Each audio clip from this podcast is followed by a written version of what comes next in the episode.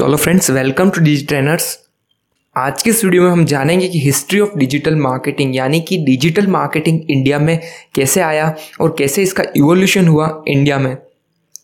तो सबसे पहले बात करें कि डिजिटल मार्केटिंग इंडिया में किस ईयर में आया तो वो है 1996 में जब इंटरनेट सर्विस इंडिया में लॉन्च हुई। तो इसके कुछ नेक्स्ट डिकेट के बाद काफ़ी मेजर चेंजेस हुए।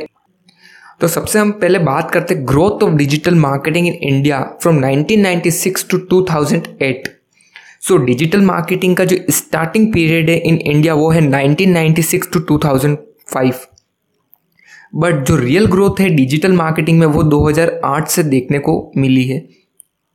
जब इंडिया के मेजोरिटी पीपल ने गूगल को चलाया और अपने उस गूगल के सर्च इंजन को यूज़ करना चालू किया हज़ार से पहले काफ़ी कम ही लोग एसईओ को जानते थे कि एस क्या होता है। और कुछ ही कंपनी थी जो कि अपनी डिजिटल मार्केटिंग सर्विस प्रोवाइड करती थी इंडिया में। बट 2008 के बाद काफ़ी डिजिटल मार्केटिंग एजेंसी स्टार्ट हुई इन इंडिया।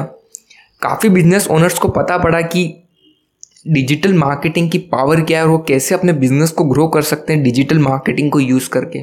2010 के बाद जो स्मॉल एंड लार्ज कंपनी, उन्होंने अपने paid campaigns and organic campaigns चालू किए और जो इम्बाउंड मार्केटिंग लीड से उन्हें जनरेट करना चालू किया। और 2010 के बाद एक बूम देखने को मिला डिजिटल मार्केटिंग सेक्टर में इन इंडिया, जो कि अभी तक आपको देखने को मिल रहा है। तो बात करते हैं कि इंडिया में जो इंटरनेट सर्विसेज़ है वो कब लॉन्च हुई? तो इंटरनेट सर्विस को 15 अगस्त 1995 को वीएसएनएल यानी कि विदेश संचार निगम लिमिटेड के द्वारा स्टार्ट किया गया, जिसे बाद में एक्वायर्ड कर लिया गया था टाटा ग्रुप के द्वारा, जो कि इसका रीनेम करके टाटा कम्युनिकेशन हो गया 2008 में। 2000 तक जो इंटरनेट सर्विस यूज़र्स उसमें सिर्फ़ 0.5 परसेंट की ग्रोथ देखने को मिली टोटल पॉपुलेशन ऑफ़ इंडिया में, और 2008 के बाद जो रियल ग्रोथ है इंटरनेट यूसेज की, वो देखने को मिली इन इंडिया।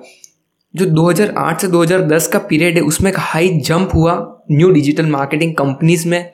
काफ़ी ज़्यादा ज्वाइनिंग स्टार्ट हो गई डिजिटल मार्केटिंग सेक्टर में।